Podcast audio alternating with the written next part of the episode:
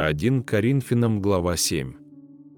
А о чем вы писали ко мне, то хорошо человеку не касаться женщины. Но во избежание блуда каждый имей свою жену, и каждая имей своего мужа. Муж оказывай жене должное благорасположение, подобно и жена мужу. Жена не властна над своим телом, но муж равно и муж не властен над своим телом, но жена. Не уклоняйтесь друг от друга, разве по согласию, на время для упражнения в посте и молитве, а потом опять будьте вместе, чтобы не искушал вас сатана невоздержанием вашим. Впрочем, это сказано мною как позволение, а не как повеление.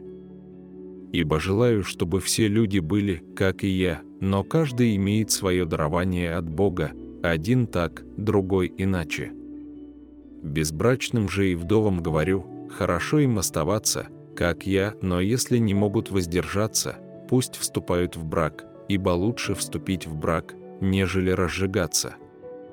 А вступившим в брак не я повелеваю, а Господь, жене не разводиться с мужем, и если же разведется, то должна оставаться безбрачную или примириться с мужем своим, и мужу не оставлять жены своей.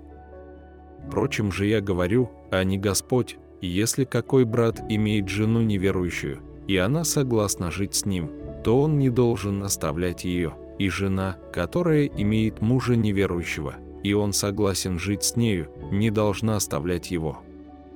Ибо неверующий муж освящается женой верующую, и жена неверующая освящается мужем верующим. Иначе дети ваши были бы нечисты, а теперь святы. Если же неверующий хочет развестись, пусть разводится, брат или сестра в таких случаях не связаны, к миру призвал нас Господь. Почему ты знаешь, жена, что спасешь мужа?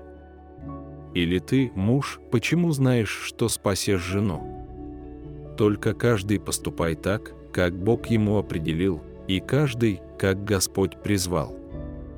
Так я повелеваю по всем церквам. Призван ли кто обрезанным, не скрывайся, призван ли кто необрезанным, не обрезывайся.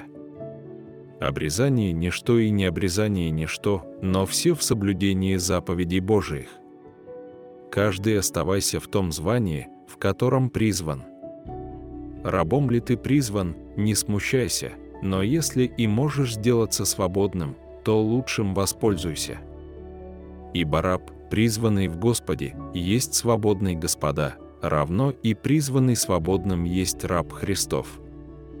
Вы куплены дорогою ценою, не делайтесь рабами человеков. В каком звании кто призван, братья, в том каждый и оставайся пред Богом.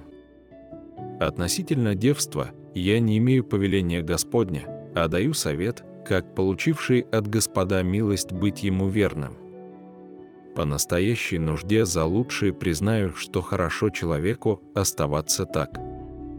Соединен ли ты с женой? Не ищи развода. Остался ли без жены? Не ищи жены. Впрочем, если и женишься, не согрешишь, и если девица выйдет замуж, не согрешит. Но таковые будут иметь скорби по плоти, а мне вас жаль.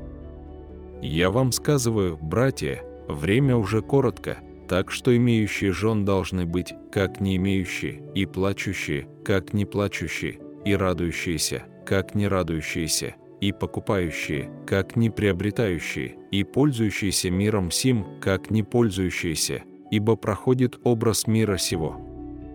А я хочу, чтобы вы были без забот. Неженатый заботится о Господнем, как угодить Господу, а женатый заботится о мирском, как угодить жене. Есть разность между замужней и девицей. Незамужняя заботится о Господнем, как угодить Господу, чтобы быть святою и телом, и духом, а замужняя заботится о мирском, как угодить мужу. Говорю это для вашей же пользы, не с тем, чтобы наложить на вас узы, но чтобы вы благочинно и непрестанно служили Господу без развлечения.